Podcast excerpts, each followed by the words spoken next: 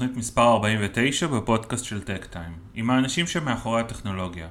האורח שלי בתוכנית היום הוא תומר גל, מייסד ומנכ"ל חברת אופטימייזר, המספקת שירותי ייעוץ ופיתוח בתחום הבינה המלאכותית, ואף הוסמכה כנציגה רשמית של יצרנית המעבדים הגרפיים NVIDIA בישראל, במטרה לסייע לחברות בארץ למקסם את התועלת מהמעבדים של NVIDIA. שנת 2012 נחשבת לשנת מפתח בהתפתחות טכנולוגיית הבינה המלאכותית. פריצת הדרך אירעה באתגר זיהוי התמונות של ImageNet.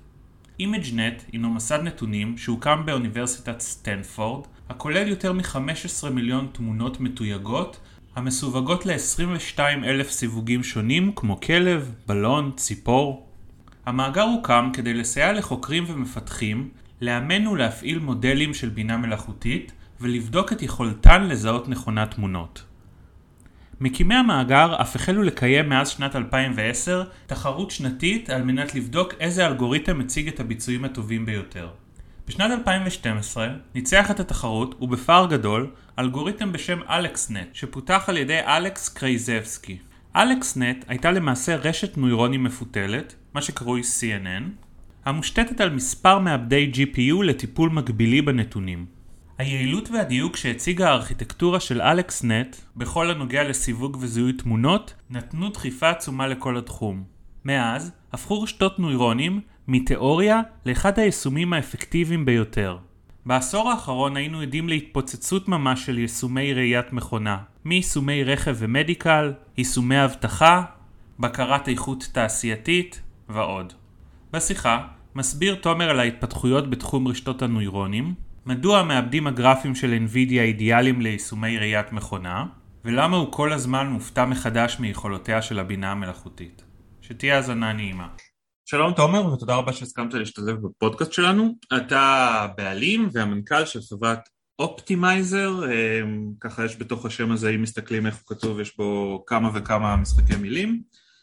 ואתם חברת פיתוח ייחודית שמתמקדת בתחום הבינה המלאכותית, אתם גם הוסמכתם כשותפה רשמית של יצרנית המעבדים NVIDIA, שאתה גם, גם על זה אנחנו נדבר, גם זה קשור לבינה מלאכותית. אז זהו, אני אשמח קודם כל אם קצת תוכל להציג את עצמך, וגם קצת לספר על החברה ככה מאיפה היא קמה, מה האיכות שלה בתוך עולם שירותי הפיתוח, למה היא מתמקדת בבינה מלאכותית, האם אפשר לבסס בית תוכנה או איך שאתה מגדיר את עצמכם על, על בינה מלאכותית? האם זה לא מרכיב אחד בתוך איזשהו אקו-סיסטם גדול יותר? אז אני תומר גל, אני בעלים ו-CTO של אופטימייזר. אופטימייזר קמה מעבר לנושא של הבינה מלאכותית, אופטימייזר גם קמה על הנושא של אופטימיזציות, ואופטימיזציות ספציפי זה הנישה של ה-GPU, כל הפיתוח ל-GPU, שזה בדרך כלל המעבדים של NVIDIA, פיתוח בשפת קודה, ויש את האספקטים של ה-AI ובינה מלאכותית. עכשיו, בכל הדברים האלה גם יש סינרגיה. הסינרגיה נובעת מזה שבסופו של דבר באים מממשים אלגוריתם בבינה מלאכותית ואחרי זה נהדר, מקבלים תוצאות יפות ועכשיו רוצים את זה בתוך המוצר. עכשיו, בתוך המוצר, אוקיי, אז יש פה אינטגרציה למערכת ובדרך כלל בהרבה מערכות אתה רוצה ביצועים טובים ובטח במערכות זמן אמת ומעבר לזה יכול להיות שהמוצר שלך הוא deployed ב-edge, אוקיי? אתה רוצה את זה deployed ב-edge וכשאתה רוצה להגיע ל-edge אז הרבה פעמים אתה צריך לנסות uh, לקווצ'ץ' נקרא לזה ככה את המודל שלך פנימה ולגרום לו שירוץ הכי מהר עם שאר האנליטיקה שיש לך על אותו edge אוקיי, רק בוא, בוא ניקח קצת אחורה, באיזה שלב החברה, הלקוח פונה אליכם? כשהוא נתקל באיזושהי בעיה, כשהוא רוצה לבצע אופטימיזציה כמו שאתה אומר, או לכל אורך תהליך הפיתוח? מגיעים אלינו מגוון לקוחות מכל מיני גדלים ובשלבים שונים של הפיתוח, בוא נלך רגע לשלב שיכול להיות הכי התחלתי יש משהו שהם היו רוצים ליישם אותו, עוד לא נכתבה שורת קוד ועכשיו צריך לבוא לתכנן מה האלגוריתמיקה, איזה דאטה אנחנו צריכים לאסוף, איך אנחנו רוצים לתייג את הדאטה, מה ה-state of the art של האלגוריתמים בנישה הספציפית הזאת שרוצים בבינה מלאכותית, מה תוכנית העבודה, מה, מה ה-work plan שאנחנו הולכים להגדיר, אז זה, זה יכול להיות נקודה מסוימת. נקודה אחרת שיכולה להיות, יש חברות שכבר פיתחו משהו, כלומר יש להם כבר מודל והם רוצים לבוא ולאתגר אותו, כלומר לבוא לנסות לשפר את הביצועים לעומת מה שהם קיבלו, הביצועים מבחינת איכות, אז לשפר את האלגוריתמיקה, לחקור את הדאטה, אה, לנסות עוד טכניקות אחרות, מגוון דברים כאלה. ויש עוד סוג נוסף, יכול להיות חברה שאולי כבר פיתחה את המודל, אולי הם גם מרוצים כבר מהמודל, ועכשיו הם חייבים להתכנס נניח למוצר שהוא ב-edge, הם רוצים לעבור לאותה פלטפורמה של NVIDIA, לפלטפורמה של הג'טסון, פה זה, אתה יודע, זה לוגיסטיקה בפני עצמה לעשות את המעבר הזה ואחרי שעושים את זה, אוקיי, חייבים לשפר ביצועים כי אתה רוצה אולי לנסות להתכנס למוצר שהוא יותר זול אתה יכול להמחיש לנו איזה יישומים, ככה מתוך הפרויקטים שאתם אה, מעורבים בהם, מצריכים הם AI? מתי אני אמור להרגיש ש-AI הוא הפתרון בשבילי? האם זה כשיש לי הרבה data? האם זה כשאני רוצה, לא יודע, כשאני מתעסק עם עיבוד תמונה? מתי אני צריך, מתי היום אי אפשר בלי AI? אוקיי, okay, שאלה מעולה. Uh, אני חושב באמת שכיום, כלומר לכל האספקט של ה vision, uh, כל הנושא של כמובן classification, detection, segmentation, tracking וכולי, הכל זה ב-AI. עכשיו, הסיבה מאוד פשוטה, איכות, אוקיי? כלומר, החל משנת 2012 שה-Neural Network, AlexNet, אוקיי? זכה ב challenge של ImageNet, משם והלאה כל הזכיות זה של Neural Networks, כלומר Neural Networks חד משמעית היום, טוב, לאורך שנים אפשר להגיד כבר משנת 2012, אתה מבין? כלומר השאלה וזה מה שיפה, שהרבה לא יודעים שהתשובה כבר קיימת מלפני עשור למעשה, לפני עשר שנים כבר שם הגיעה התשובה שזה Neural Networks מסמנים את 2012 כשנת ה... שנת המהפכה, כמעט אה, כמו כשאיינשטיין המציא את תורת היחסות, זה ממש רגע מפנה בתולדות הבינה המלאכותית, נכון? נכון, תשמע, וזה משהו מעניין, אני הרי גם אה, מרצה באקדמיה, פה בהקשר הזה יש פה משהו מאוד יפה, כמו שאמרת, שנת 2012 הביאה מפנה, זה לא נולד ב-2012, הרי טכנולוגיות של Neural Networks היו קיימות לפני זה, ועוד בשנת 98 אה, היה מודל שהוא ממש, אוקיי בוא נגיד ככה, המודל של 2012 הוא 90 ומשהו אחוז שקול למודל שהיה קיים בשנת 98. בשנת 98 יש מודל של יאן לקון, זה מודל של זיהוי digit, של זיהוי ספרות, שהוא היה מבצעי, כלומר השתמשו בו ב post office service של ארה"ב, ויש את המודל הזה. עכשיו, זה תחום מיוחד כי מ-98 והלאה עד 2012 Neural Networks היה באמת לאורך שנים משהו שבצד אה, הרבה, הרבה באקדמיה לא האמינו בתחום הזה כי הם לא בהכרח קיבלו את התוצאות, כן? כלומר זה עוד לא הכריח את עצמו. מה השתנה ב-2012? יש שם שלושה אינגרידיאנטים שהביאו מה שנקרא, וגם NVIDIA מכנים את זה באמת, המפץ הגדול של ה-AI. אחד זה שיפור שעשו באלגוריתמיקה שעזר אה, לקצר קצת את זמן הלמידה שגם ככה היה ארוך. שזה בוצע באקדמיה או על ידי כבר חברות פרטיות אה, ש... כחלק מתהליכי פיתוח יישומיים? זה שילוב, זה שילוב, כי תחשוב ל ImageNet, ה ImageNet לא מוגבל עכשיו רק אקדמיה או רק תעשייה, זה כולם. רגע, מה זה ה ImageNet? אוקיי, אז ניתן את הרקע הכללי. ImageNet זה למעשה benchmark, challenge, challenge שיש בו, בפועל יש בו כבר 15 מיליון תמונות ומעלה, המון המון המון class ים. ה challenge של ImageNet היה עם מיליון תמונות באלף class ים שצריכים לזהות, אה, מי מביא את התוצאה הכי טובה. אוקיי. Okay. אז כלומר יש לך פה data set. זה המבחן טורינג של הבינה המלאכותית. נכון מאוד, נכון מאוד. אז יש לך עכשיו מבחן אחיד שהוא משותף למגוון competitors, כאילו מי שרוצה עכשיו להתחרות ב challenge הזה, בוא, תפתח את הדבר הכי טוב שאתה יכול, ובוא, אתה נבחן, יש לך מבחן אחד, יש פה ציון אחד ואז אפשר להשוות בין כולם. וזה גם מבחן מאוד מיוחד, כי תחשוב, השקיעו הרבה עבודה בשביל לייצר את המבחן הזה. זה מיליון תמונות שיש להם שם, נגיד אלף class ים שהם התמודדו, כלומר בכל המיליון תמונות יש פה איזה אלף class ים שמישהו הלך ותייג, יש שם עבודה שהיא שנים, זה משהו שתרם למעשה למפץ הזה של ה-AI. כי הדבר השני שה-AI צריך זה big data, כלומר ה-neural networks, רשתות הניורונים, ככל שיש יותר data אז uh, ה-quality יכול להשתפר. כשאין לך את זה אתה לא תגיע לאותו level, כשאין לך את זה אתה תהיה פחות טוב מאלגוריתמיקה הקלאסית וזו הסיבה ששנים רבות עוד לא הבינו את היכולות של התחום. והדבר השלישי שאתה צריך, וזה סופר חשוב, compute. ובמקרה של compute זה GPUs, צריכים GPUs חזקים בשביל לקצר את הזמן אימון. הזמן אימון פה הוא מאוד משמעותי כי ב-2012 הוא אימן את המודל במשך כמה חודשים. אז, אז, אז כשאנחנו מפתחים מודל כזה בתחום הבינה המלאכותית, כמה data מספיק לנו? איזה סוג של data? התשובה מתחלקת לשניים.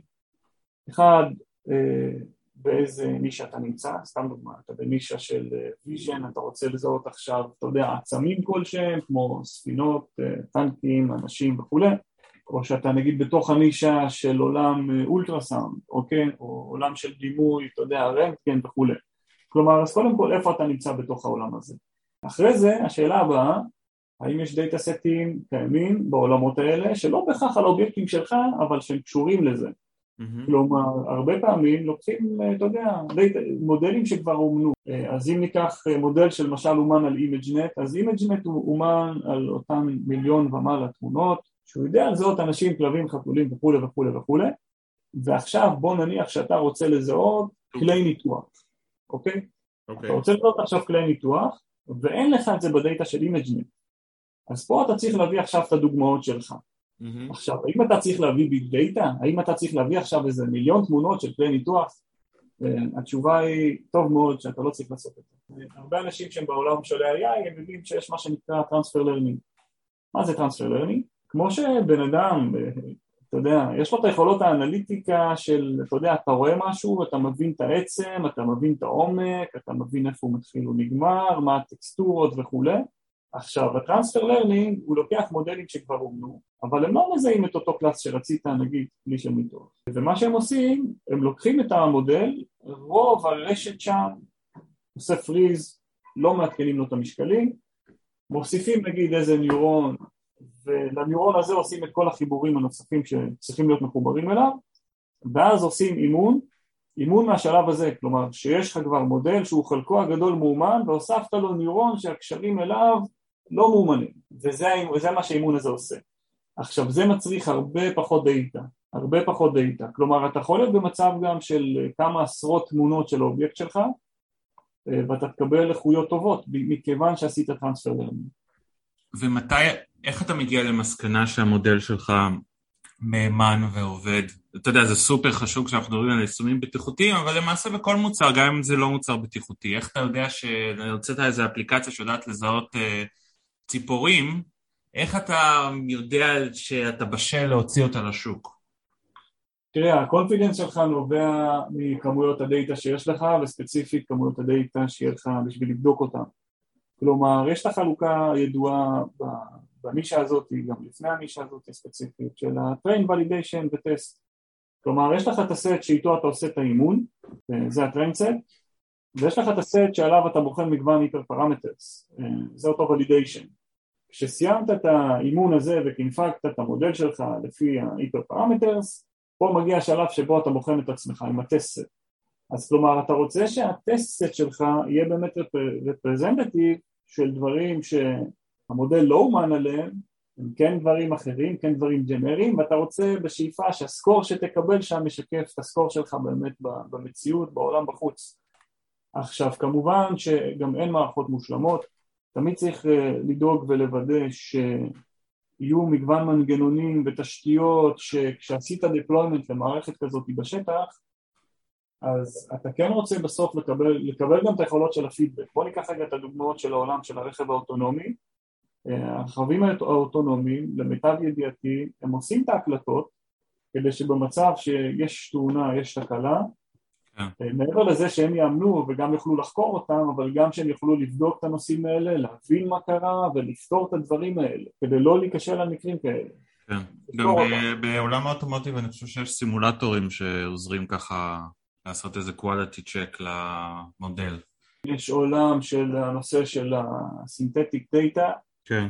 אה, ברמות מאוד גבוהות. אצלם הסינתטי, מעבר לנושא של training של data, מה שאמרנו, העולם הסינתטי משמש אותם גם בעיקר לבחון את המנגנונים של הנהיגה כי הרכב האוטונומי מעבר לזה שעכשיו הוא מזהה בן אדם וצריך לזהות את התמרור ואיזה מהירות מותר לו, איפה, איפה הוא עוצר וכולי הוא צריך גם לנהוג, אוקיי?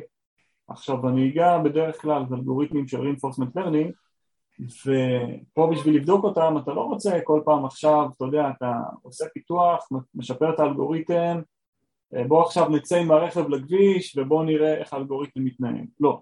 זה בדיוק העולם שבו העולם הסינתטי אה, עוזר המון כי אתה משגר את הרכבים עם כל האלגוריתמיקות ואז אתה יודע הם נוסעים בעולמות הווירטואליים האלה עושים תאונות אז הם לומדים אוקיי שהאלגוריתמיקה הזאת היא לא טובה כשהם לא עושים תאונות היא טובה אה, כשהוא נוסע לאט מדי אה, לעומת הפוטנציאל אז זה פחות טוב הוא מגיע ליעד בשעה נורמלית ונוהג כמו כולם זה יותר טוב וכולי וכולי וכולי. אז העולמות הסינתטיים תורמים תרומה אדירה לכל הנושאים האלה של פיתוח. אני חושב שיש משהו מיוחד קצת בבינה מלאכותית שאולי בניגוד לטכנולוגיות אחרות שאנחנו נוטים אה, לראות אותן כמובן מאליו איכשהו הבינה המלאכותית איכשהו מצליחה לעורר בנו פליאה, להפתיע אותנו, לעורר את הדמיון ככה איך אתה מביט על הטכנולוגיה הזאת, האם אתה בעשור האחרון מופתע מקצב ההתקדמות שלה, איך אתה תופס את הטכנולוגיה הזאת במובן היותר נקרא לזה רחב? כל כמה חודשים אני מופתע, אני, מה זה מופתע? אני בשוק מוחלט. וואלה. אה, לחלוטין. עכשיו לא רק זה, גם יש את הקורס, הרי אתה יודע שאני מלמד באקדמיה של בינה מלאכותית וכל שנה אתה מציג, אתה יודע, מה הדברים הכי חדשניים. הקפיצות שיש פה משנה לשנה, קפיצות אדירות, אתה פשוט לא מאמין. אתה יודע, יש מגוון אנשים שעד היום יכולים לחשוב שזה מחשב, אז הוא לא יצירתי, אני לא מסכים עם זה בכלל, כלומר, מחשבים יכולים הרי לייצר מוזיקה שהיא בטח יפהפייה ויש מגוון דוגמאות, או יש את כל ה... נקרא לזה יצירתיות, אוקיי? במשחקים אפילו, היה את המיילסטון הזה שבו אה, אוקיי, מחשבים, אה, בינה מלאכותית ניצחו אנשים בשחמט כן. אה, ואחרי זה הייתה קפיצת מדרגה למשחק של גו. ובמשחק של גו זה היה מאוד יפה, ממליץ מאוד למי שלא ראה את הסרט, שיראה את הסרט. והיה שם את אותם חבר'ה מאוד מיומנים שכל פעם מפתחים עכשיו את המודלים ונכנסים לנישה וקופצים לנישה לנישה וכשהם נכנסים הם מביאים תוצאות מדהימות אז הם נכנסו לנישה הזאת של הגו ובואו נקצר, בסופו של דבר הגיעו למשחק נגד אה, מישהו ברמה של אלוף עולם, אה, לי סדול והיו שם חמישה משחקים למיטב זיכרוני בפעם אחת האלוף ניצח, הבן אדם, ארבעה משחקים AI ניצח וכשרואים את הסרט איך קוראים לסרט? אני חושב שזה נקרא AlphaGo אוקיי ובכל אופן מה שהיה שם היה את הפליאה של אותו לי סדול. לי סדול בהתחלה, הוא ציפה שאוקיי, הביאו לו עוד איזה אלגוריתם שישחק נגדו, הוא חשב שזה עוד, עוד מכונה שלימדו אותה לשחק כמו בן אדם. ואתה רואה באחד מההפסדים שהיה לו, תוך כדי המשחק, כי זה משחק שסוכר, גם אלה שצפו, הפרשנים, לא, לא הבינו מה, מה הצעד שהמחשב עשה שם. היה צעד כאילו מוזר, אף אחד לא הבין מה הצעד הזה. הוא אמר, אחרי זה שקרה מה שקרה, והוא הפסיד, פה צעד והלאה, שלא היה ברור לאף אחד מה קורה פה, אז הוא הבין, לא, שזה לא מחשב שמישהו לימד אותו לשחק כמו בן אדם. מבחינתו, והוא אמר את זה, שמבחינתו יש לו פה בינה שהוא מתמודד איתה, עם יכולות ויצירתיות שהוא לא מכיר. עכשיו בעולם של reinforcement learning אפשר גם להבין מה זה, וזה לא שונה מאנשים. כשאנחנו עושים דברים ואנחנו הופכים להיות טובים, ב, לא יודע, במשחקי מחשב או, או, או בטייס שמטיס מטוס וצובר הרבה שעות טיסה, והוא מתמחה בזה.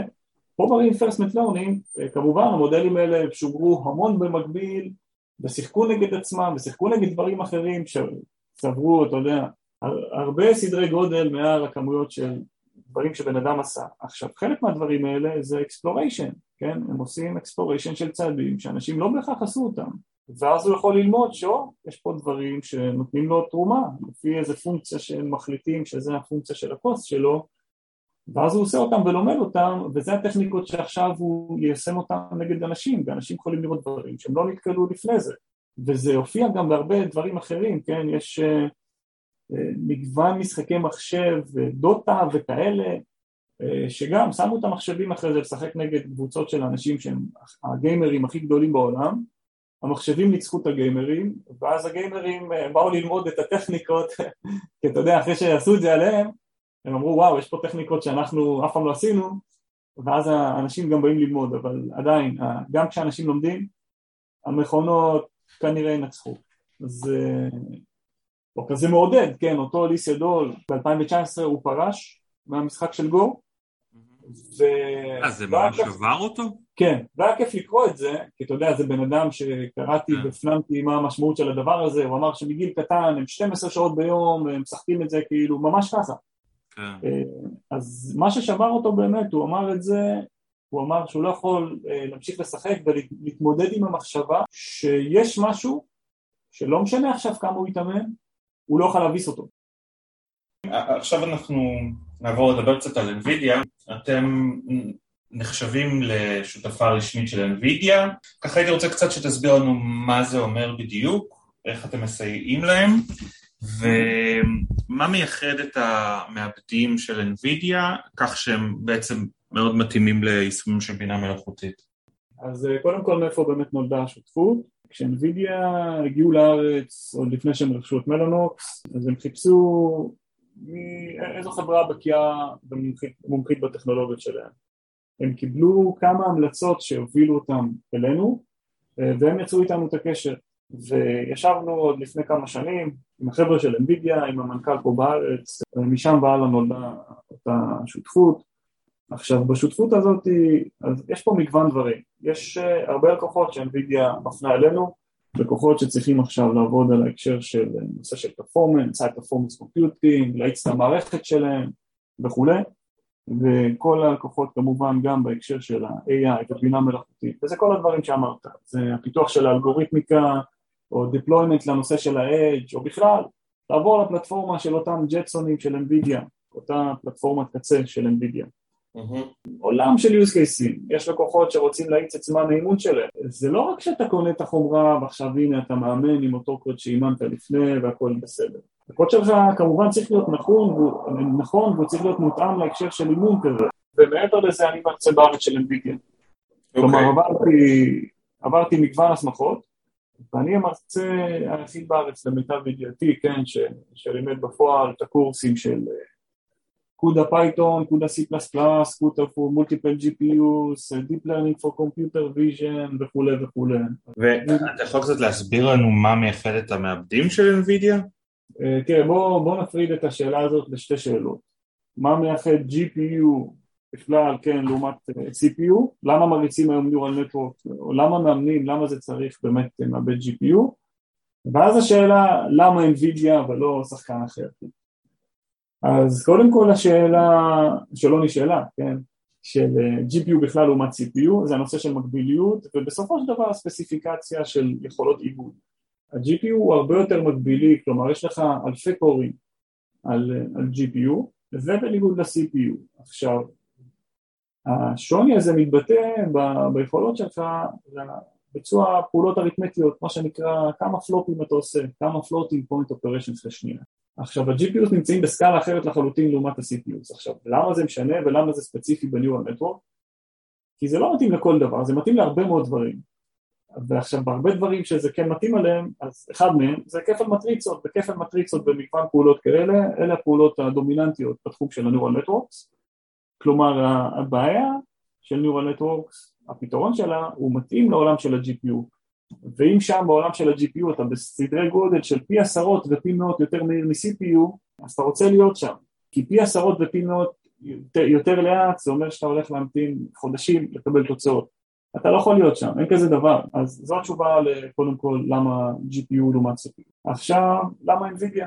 כי NVIDIA השכילו לעשות ועוד לפני הרבה שנים אני זוכר בכנסים של ה-GTC שלהם תמיד הייתי טס לכנסים בארצות הברית, אני זוכר שהמנכ"ל היה אומר, הוא דיבר על זה שהם הם, כביכול חברה, טוב, לא יודע אם להגיד כביכול או לא, NVIDIA חברת חומרה, מפתחת GPU, אבל הוא דיבר פעם על ה headcount של, כלומר, כמה מפתחי תוכנה יש להם, וזה כמות מן הסתם גדולה מאוד. והוא אמר את זה בהקשר של ה effort שמשקיעים ב ecosystem התוכנתי, כי לפתח GPU מעולה בסדר, אם ה software לא תומך בזה, אתה לא תקבל את הפוטנציאל של החומרה הזאת. והם פיתחו ecosystem אדיר, והם integrated ל TensorFlow ול PyTorch ויש להם uh, מערכת inference משלהם שמריצה את המודלים ועושה להם אופטימיזציות בשביל שזה יהיה deployed וזה נקרא TensorRT ומעבר לזה הם עשו משהו יפה אתה מפתח ב Windows, אתה מפתח בלינוקס, אתה מפתח עכשיו על ה Jetsonים אתה יכול להשתמש באותו TensorRT, אותם המודלים, אם אתה רץ ב Python אז אותו סקריפט וכולי. אה, כלומר יש פה מערכת, יש פה שפה שהיא משותפת על פני הפלטפורמות. כל זה דברים שהם כאלה כי NVIDIA עשו את ההשקעות בשביל לאפשר את זה. ב ecosystem הזה טוב אפשר להמשיך לדבר על זה אתה יודע. כן. עוד המון המון המון סשנים המון טכנולוגיות Triton DeepStream המון טכנולוגיות ש NVIDIA חושפת. אז זה הסיבה למה NVIDIA זה עוזר לחברות עצמן, מקצר להם את הזמן פיתוח, הם משתמשים בכלים מאוד בשלים שנותנים המון insights בפנים, לא חסר פה, עולם ומלואו, עולם ומלואו. אז NVIDIA בנו ecosystem אה, פשוט אדיר, כן? אז זה הסיבה למה NVIDIA. מעבר לכמובן, טוב, אני גם לקחתי את זה בתור granted גם שה-GPU שלהם אה, הוא מעולה ב performance, כן? כלומר, הוא מנצח בהקשר של performance, של price, של power וכולי.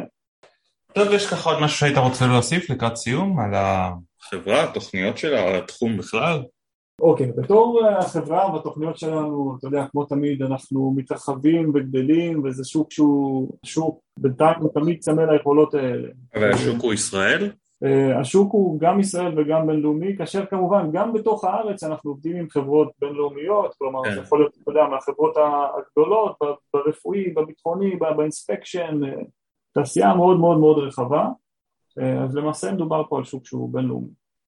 ואיך אתם מתמודדים עם מצוקת המפתחים? אתם מן הסתם צריכים אנשים מאוד מיומנים. אז זה מאוד יפה, זה מאוד יפה, באמת אתה יודע, כל פעם שמישהו חדש שמכיר אותי ושואל באמת את השאלה הזאת, אני חושב שלנו יש פחות את הבעיה הזאת, כי הרבה חברות, סתם דוגמה, בוא ניקח את החברות כיום שצמאות להקשר של מפתחים מיומנים ב-AI, או אם בכלל, אם מישהו ירצה מפתח בקודה, הוא מחפש עכשיו מפתח בקודה. יהיה לו מאוד מאוד מאוד מאתגר למצוא את המישהו שהוא גם מומחה וגם עם ניסיון וגם לכתוב לו את הקוד באמת ברמה the best שאפשר על ה-GPU. אצלנו זה שונה, כי אצלנו הידע, הידע הוא אצלנו, כלומר כשאנחנו מגייסים מהנדסים אנחנו יודעים להביא להם את כל הידע הזה ולהכניס אותם, כלומר אנחנו לא בהכרח מקבלים את הידע מבחוץ בגיוס, אלא הידע באמת הוא פה, אז יש מומחיות גדולה שמגיעה, אתה יודע, מהצוות הקיים, זה מומחיות שמגיעה גם ממני כמובן, אני מפתח באופן אישי ב CUDA וגם OpenCL וכולי, או פיתוח על ה-GPU אה, מאז ש CUDA קיים, עם אופטימייזר באופן כללי עבדה ועובדת עם מעל 90 חברות, אז יש פה expertise אדיר לאורך שנים ומעבר לזה גם היכולות של ההדרכה, אוקיי? זה שאני מרצה באקדמיה, מרצה של NVIDIA, אז יש פה באמת ecosystem פנימי שיודע להעשיר את כל המהנדסים והידע למעשה אצלנו. טוב תומר, אה, תודה רבה על השיחה המעניינת הזאת, ככה שסיפקה לנו הצצה לתוך אה, עולם שאני מניח, כמו שדיברנו, יפתיע אותנו פעם אחר פעם. אה, אז שיהיה לכם המון בהצלחה, ואנחנו נמשיך לעקוב אחריכם בטק טיים. תודה רבה ותודה לך שאירחת אותי, מאוד שמח. תודה רבה על ההאזנה, אני מקווה שנהניתם. אתם מוזמנים להמשיך ולעקוב אחר הכתבות באתר שלנו, techtime.co.il, להירשם לניוזלטר ולהקשיב לפרק הבא בפודקאסט.